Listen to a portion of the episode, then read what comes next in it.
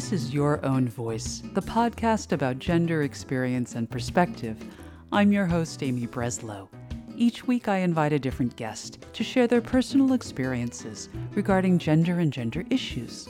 When I use the word gender, I mean the range of social roles, personality traits, attitudes, behaviors, values, and relative power that society assigns to females, males, and other individuals. Gender is an identity that is learned. How we define gender changes over time and can vary within and across cultures. This podcast is recorded at my kitchen table and may contain sounds of life from my home and neighborhood in Washington, D.C.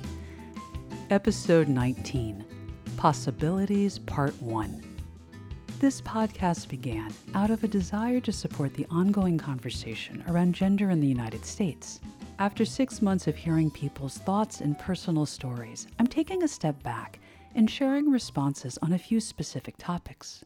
First, I wanted to reflect on recent changes and new possibilities in the gender space since the Me Too movement took off a little over two years ago.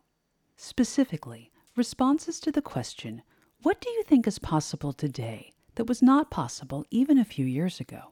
I left it to my guests to interpret the question as they liked and to go wherever they wanted to go, which wound up being all over the gender spectrum. There were so many thoughtful replies that I'm devoting the next two episodes to these responses. Part 1 highlights the possibilities that now exist around accountability and awareness in the post Me Too era. Part 2 explores issues related to gender identity, orientation, and expression, and the many generational changes underway. Several voices highlighted in Part 1 have been heard as full episodes over the past few months. In addition, I'm pleased to include a few folks you haven't heard from yet. One of these new voices is Margaret, who identifies as herself and uses she her pronouns. I really appreciated Margaret's perspective as someone who has seen fundamental change in attitudes towards gender over the course of her 80 plus years of life. Well, I think um, for women in a position where they are uh, treated unfairly or touched in ways on a regular basis that they don't like, there is a way of, they don't have to put up with it. They don't have to just assume that's the way it is, um, which I think is very good. Um, so that that's something that's possible now in terms of uh, something can be done about it. But I remember my daughter, Victoria, who was um, really a very a beautiful young woman. I don't know if you've never met her, no. but she had um, dark red curly hair and a very fine features, clear, fair complexion, and a nice figure, tall, also. And um, people would just look at her. When she graduated from high school, she wanted to go to California and be a model. I was so much against that. Oh my God. And then also, one of the reasons why I was against it is I thought she's going to have to screw around. She's going to have to sleep with whoever it is that she wants a job from. And that's no life. And I remember talking to her about that. And that goes back to uh, 1956 hmm. that I was aware of that. And now I'm thinking, maybe that doesn't happen so much anymore. That women have, it's possible now to pursue something, say, in, in uh, acting or performing or whatever, or a variety of fields, and you don't have to worry about being preyed upon by those who are in power. But at least it seems to me that there are the mechanisms now, and it's uh, um, people are so aware of it now that the uh, the opportunity is there, hopefully. Yeah, maybe I'm too too naive or optimistic. The next few voices highlight the kinds of conversations that were deemed unlikely or even unthinkable a few years ago. First up is Kat, who identifies as a Persian woman and uses she her pronouns. Honestly, a lot of the conversations about gender weren't even possible a few years ago. I remember, um, you know, having gender discussions be talked about as pet rocks and you know it was you know everybody thinks of things in terms of let's talk about stability and security and you know male focused issues with ignoring the entire half the population that you need to make sure are included into every discussion. Um, I think it's very clear now that, that women need to be included how that happens, I think, is still, you know, the devil is in the details. So I think the recognition that women need to be included is there. You constantly still see manels, and a manel would be a panel of only men, um, to often even talking about women's issues. So, which is absurd, but I think that there certainly in um, most of the things that I am involved in, there is a recognition to make sure that there's a diversity of voices. So that's changing, um, and even symbolically, that is huge. So conference conferences include, you know, high level women to, you know, they will go to, you know, very extreme, you know, um, efforts to try and make sure that women are included. Um, so I think that even symbolically that things are changing that weren't that simple before. We'd have to actually like push and beg and ask for. Now people are coming to us to say we want to make sure that there is a woman, you know, with significant experience and that we could have on this panel um, or to be the face of this. And so I think that that is a huge change that wasn't a, uh, something that we could have done before. Mary Catherine identifies as a citizen of the Cherokee Nation, a lawyer, and a playwright, and uses she, her pronouns. She focused on new possibilities in the workplace and what that may mean to people of all genders. I think it is now possible to have conversations in the workplace that we couldn't have before because it's not even it's not even about legal changes because I'm a lawyer and I love legal changes. It's a cultural shift. We had laws preventing rape, right? Um, but we had we needed to have that cultural shift to say it's okay to accuse someone as powerful as Harvey Weinstein, right? It's okay to accuse someone that's that powerful um, in fact, our culture, our society is going to support you, and he's going to be held accountable. Whether or not it's in a court of law, we're not going to revere him and look to him as the god of Hollywood because we don't hold in our culture. If you're a rapist, you can't be a god, right? So that's the messaging that's coming out, and I think for a lot of women who work in in places that trade on power, which is pretty much everywhere in America, it was it was always clear if the person with the most power in the organization raped you, what you know, what what I mean, if, if you did speak up, you were you were excommunicating yourself from that institution or that community. And I think that will that will still be a reality for some women who speak up just because I mean, it's not like our entire country you know changed overnight but it, we're in a transition period and it's an exciting transition period and I think the change happened much more quickly, you know, in a large proportion than I think anyone ever anticipated. And so I think uh, any man who thought it was okay to rape, obviously that is just ridiculous. But so it's not it's not that conversation men are now having. They're not that's not, oh, is it okay to rape? Is it not okay to rape? But it's the other conversations that are also flowing from that in terms of it's changed the conversation well, actually, it's created a conversation that never happened before, where now men are having to think about, well, if I say that I love that dress on her, you know, how is that going to make her feel? And that's frustrating to a lot of men. But actually, that's really great for women, right? That, like, if I don't want my body discussed in my workplace, I don't have to sit and listen to men discuss my body. That's my choice now, right? I get to say, and if I do like that, and if I'm like, Harry, every time I walk in into the office and you see me in a dress you like, I'd love for you to say that. Great, then then great. You know, women can say that too. But before the rash, the the I mean, the underlying assumption was, if a man wants to compliment a woman's butt in her dress or her boobs or her whatever, I mean, it could be her right elbow. He gets to do that. And now the assumption is actually you have to you have to respect women. And I think the more the more autonomy we gain over our bodies in our in our society, the the more we're going to gain just politically, you know, in every other arena, you know, whether it's in the government, whether it's in the federal courts, whether it, first, you know, US president that's a woman. I mean, I think everything's possible now. Chloe, who identifies as an openly transgender woman and uses she, her pronouns, made clear in no uncertain terms that accountability lies at the heart of what is possible today. One word accountability. I think that's the huge difference right now. Women are just saying enough is enough. In fact, enough was enough centuries ago, but we're, we're basically saying no. This is this has got to stop. This is time for people to be held accountable.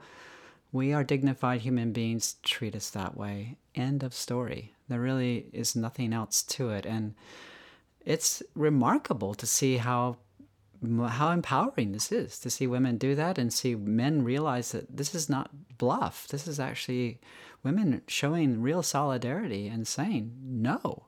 Chessie identifies as an Armenian Franco American woman and uses she, her pronouns.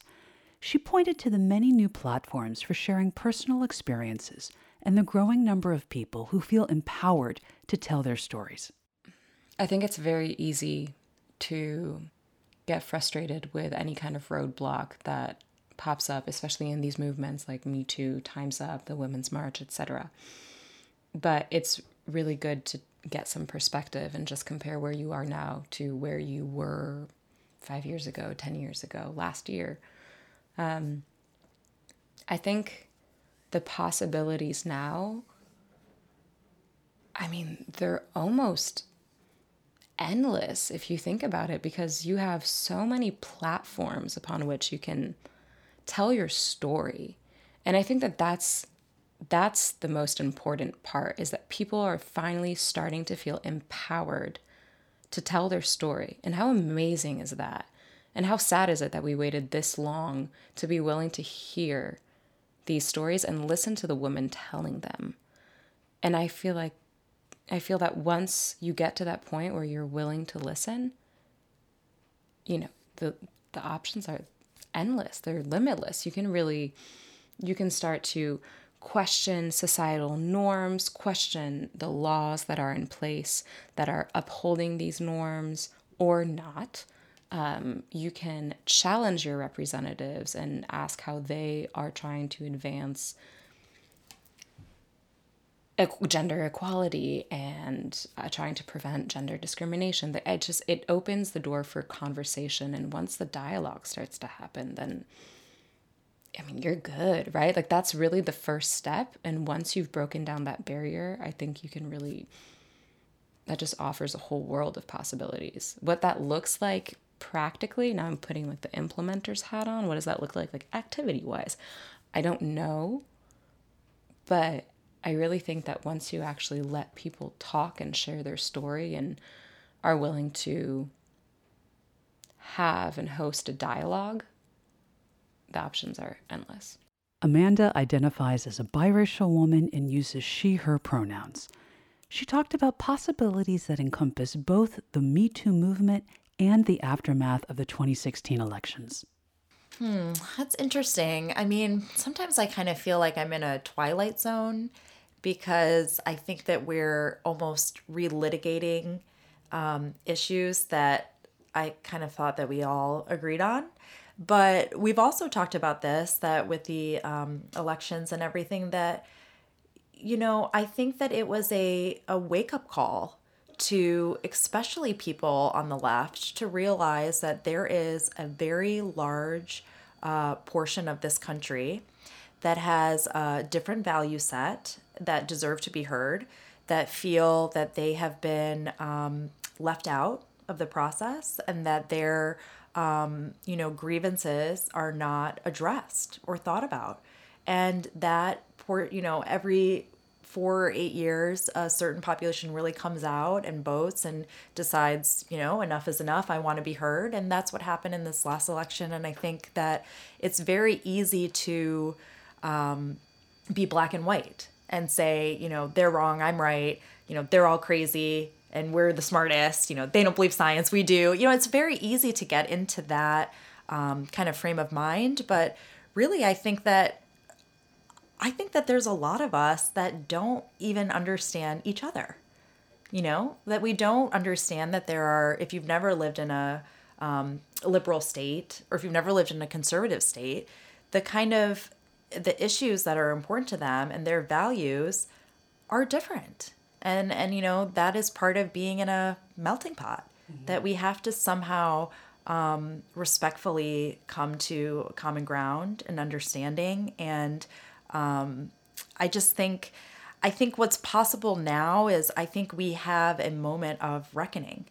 I think we have a moment to say there isn't this part of the population that we're going to ignore and that there isn't uh, you're right i'm wrong. We have a we as much as the news likes to constantly say this is the most polarized it's ever been. This is the most political turmoil there's ever been i mean that's just not necessarily true. I mean there i think about a lot like in the 60s I wasn't around in the 60s, but that in the 60s there were African Americans getting killed in the streets. I mean, this wasn't that wasn't that long ago, right? And at that time, or maybe even under Nixon, people said this is the most turmoil there's ever been, you know. Um, and so I think everything is all relative. But as disappointed as I am with the political conversation right now, I think that we do have an opportunity to at least increase our awareness and realize that all Americans do not feel the same way about certain issues and that there are um, large uh, portions of the population that the left and the right don't understand. Yeah. Because the left is watching MSNBC and the right is watching Fox News. And so if I'm only talking to people that agree with me and that are just reinforcing my beliefs, you know, then if I switch over to MSNBC, it seems like, whoa, these people are, you know, so extreme and so radical um, because we're never having that like middle ground. Mercedes, who identifies as a Latina woman and uses she her pronouns, underscored how the Me Too movement has impacted women of color and transgender women, and the kinds of conversations now possible that would have been considered far too radical in the recent past. Well, I do think, you know, the Me Too movement has opened so much up in in the ability to talk about issues like gender-based violence. I think that what wasn't possible um, a few years ago that is possible now is is looking at something at looking at the us too movement um, which is the you know women of color responding to the Me Too movement. And um, a lot of folks, well, it depends on who you talk to, will point to Alyssa Milano as being the, you know, the person who started the Me Too movement. But um, there's a woman named Taran, uh, Tarana Burke who, since 2006, has been using the term Me Too in advocacy and in awareness about sexual violence. And, and she is not credited often enough. Um, and she's a woman of color, absolutely, and and a wonderful activist as well. And so, I think that what wasn't possible was to have that sub conversation. You know, um, to have, you know, again, Me Too has millions of followers, which is, you know, fantastic and wonderful. And um, Us Too has hundreds of thousands. And I think that hundreds of thousands would not have been possible before. That that conversation around gender and the intersectionalities of, of race would not have been possible, would have been seen, I think, as way too radical. Um, because Me Too has allowed that to to be a conversation and so we can add to that conversation with us too. And and so i think that that's that's what i think is is interesting. We can bring in those those intersectionality um, those intersectional points like um, being transgender or being uh, a woman of color or um, other you know whether it's it's religious minority and and gender how that plays uh, comes into play and i think we can have more open conversations about that than we could before Zeev identifies as a cisgender heterosexual woman and uses she her pronouns. She talked about workplace harassment and changing levels of awareness in both the personal and the professional realm.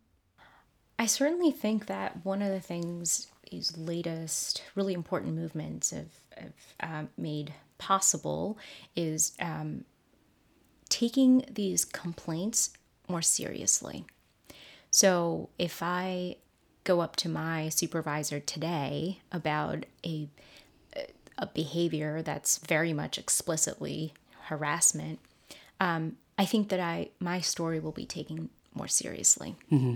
I think it raised the level of awareness and and made everybody kind of take a good look at their own actions and their own behaviors and, and certain things that they assume to be just an everyday conversation or or comments that are oh so commonplace. We can we can talk about these things. It's okay to behave this way because it's just we're just we're just joking around.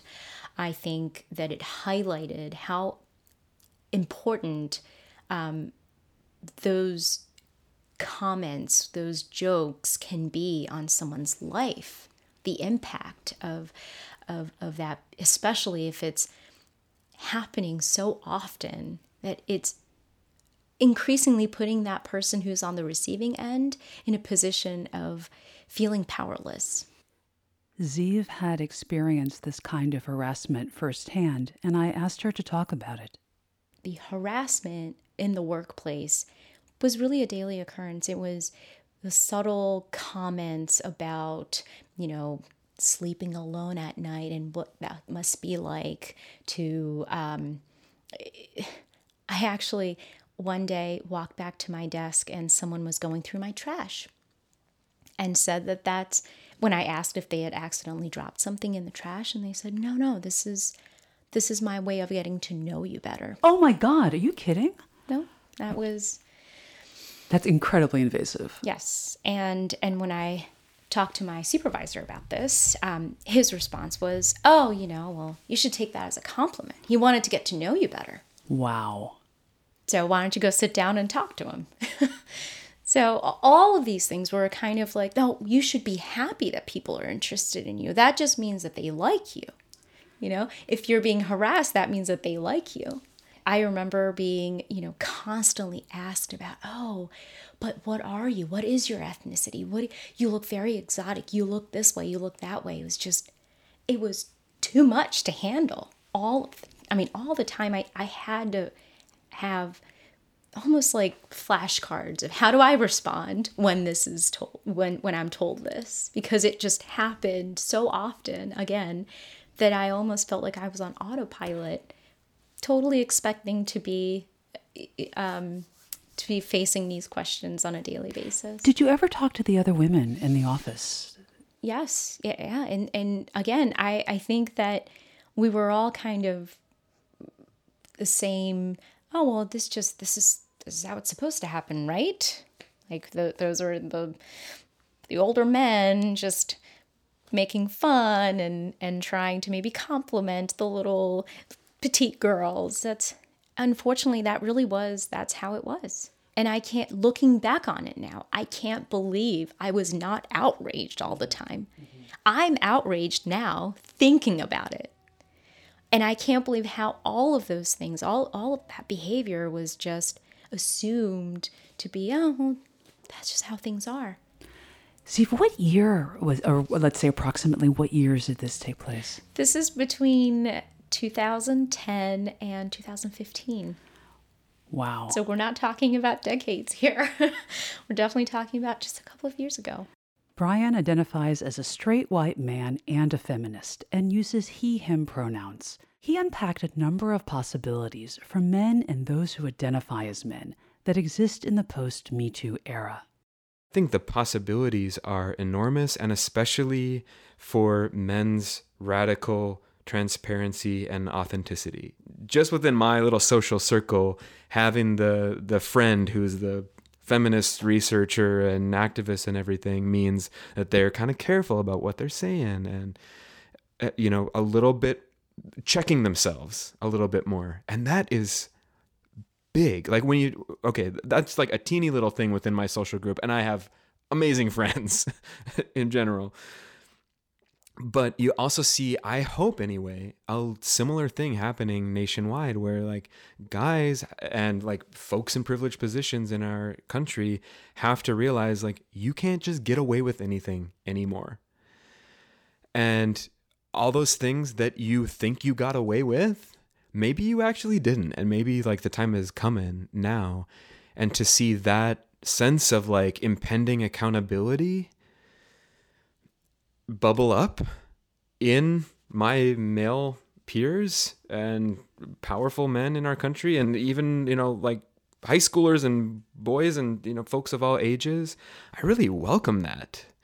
From the side of all men and boys who certainly benefit from these privileges, and certainly folks who know that they have caused some kind of harm through their behavior you have an opportunity now and people are working on the the tone the scripts the standards the criteria the language the examples of how to be i'm going to keep using the word radically transparent and radically accountable. Like open up about what you did. Actually validate somebody else's experience of what you did.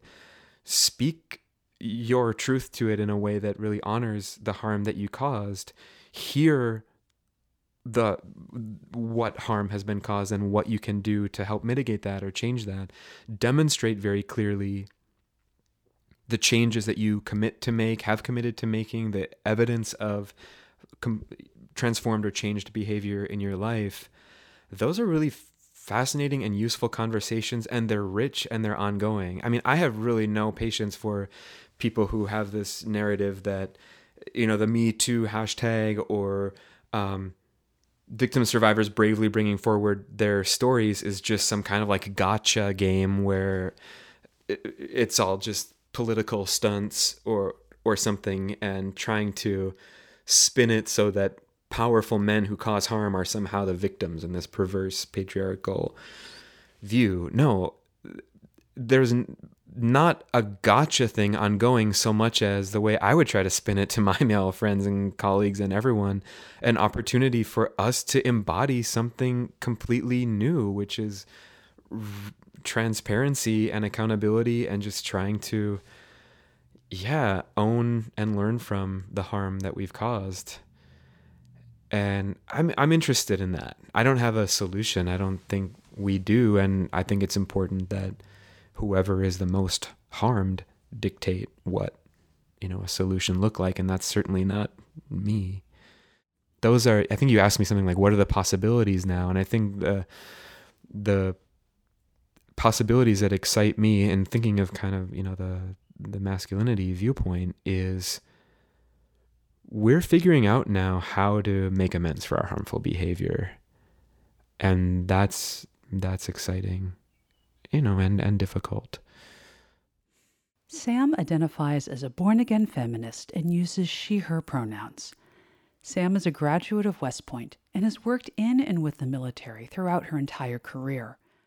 She explored how recent changes have created new possibilities in the area of leadership, both in terms of senior leadership and for young people coming up in the military today. I mean, I think I think today that there's a lot that's possible, but within my own context, within the, the government job that I have, I can have a conversation with someone about what is LGBTQI and what does that mean when I'm trying to be a servant leader. I could not have had that conversation five, ten years ago. Um, it was it was a very uh, different. It was a very different time back then. It was it was a you know, it was a time that was a lot more difficult. And what I see now, specifically with, you know, young folks coming up in my organization and, and I'm watching their leadership, what I've noticed is, is men and women are able to lead a lot more authentically. And that is super exciting.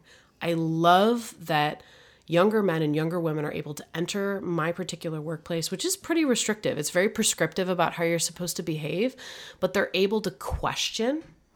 And that is something that I don't think would be and, and there's a gendered aspect to that right? Specifically younger women questioning or younger men because when you talk about gender there's also that age disaggregator that you can have with it as well right? You know wait your turn or um, whatever. And and i think that i think that that's another thing that's been really exciting for me that i don't think we could do before and i and i also think that have people having the vocabulary to describe their experiences and then hopefully leadership understanding that this isn't just something that happens outside of our organization, everywhere. And I'm really deeply sad about how much of a problem it is in a lot of organizations, um, specifically the military.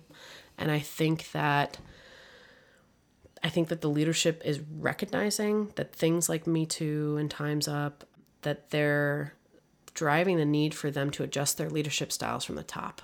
and to hold people accountable. And that is a conversation I don't think we could have before. So it's very multifaceted, but I think that it's I think that making space for the Me Too conversations is making space for the theoretical underpinnings of why these things matter.